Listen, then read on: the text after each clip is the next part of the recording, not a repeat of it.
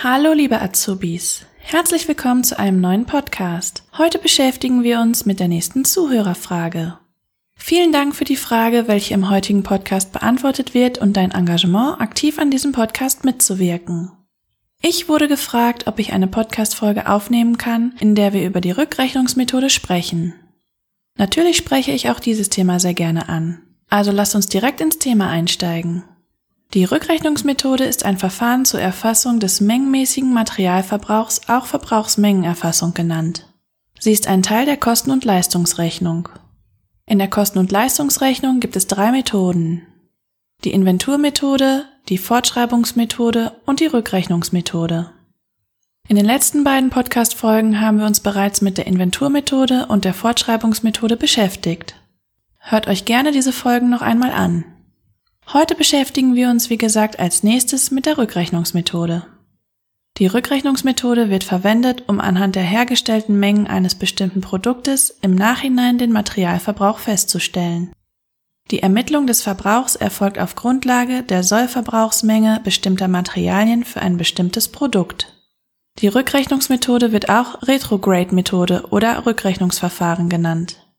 Wie wir bereits in der Podcast-Folge Nummer 5 zu dem Thema Inventurverfahren festgestellt haben, können Unternehmen laut Paragraph 241 Absatz 3 HGB den Tag der Inventur bis zu drei Monate vor und zwei Monate nach dem Bilanzstichtag verlegen.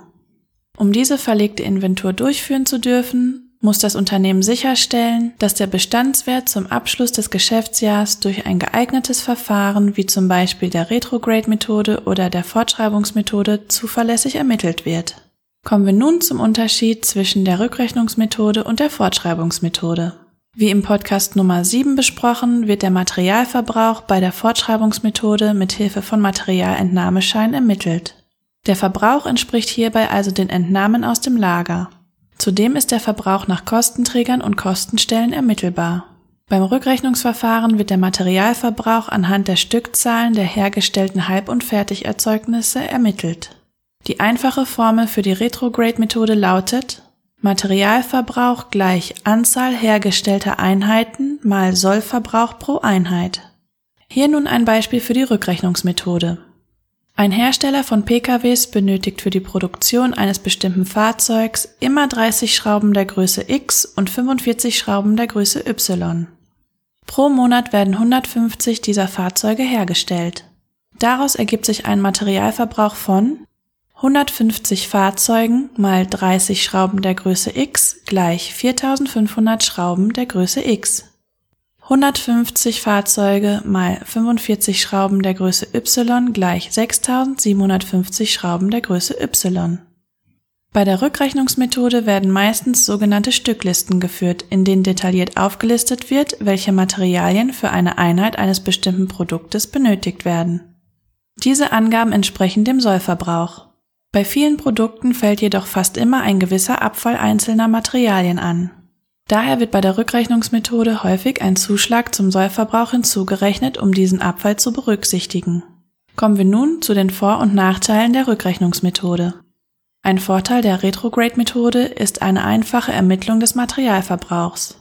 Ein Nachteil ist vor allem, dass wie bei der Inventurmethode auch Materialverluste durch Schwund, Diebstahl und Mehrverbrauch nicht ermittelt werden können. Aus diesem Grund wird die Rückrechnungsmethode von Unternehmen nur selten angewendet. So, liebe Azubis, das war nun die Podcast-Folge zu dem Thema Rückrechnungsmethode. Wenn auch du eine Frage hast, die du in einer der nächsten Folgen geklärt wissen willst, sende mir sehr gerne eine Nachricht zu. Schaue hierzu auf der Instagram-Seite youngstar-ug vorbei oder sende mir eine WhatsApp an 0160 937 50967. Ich hoffe, euch hat dieser Podcast gefallen und ich würde mich sehr freuen, wenn ihr bei der nächsten Podcast-Folge wieder dabei seid.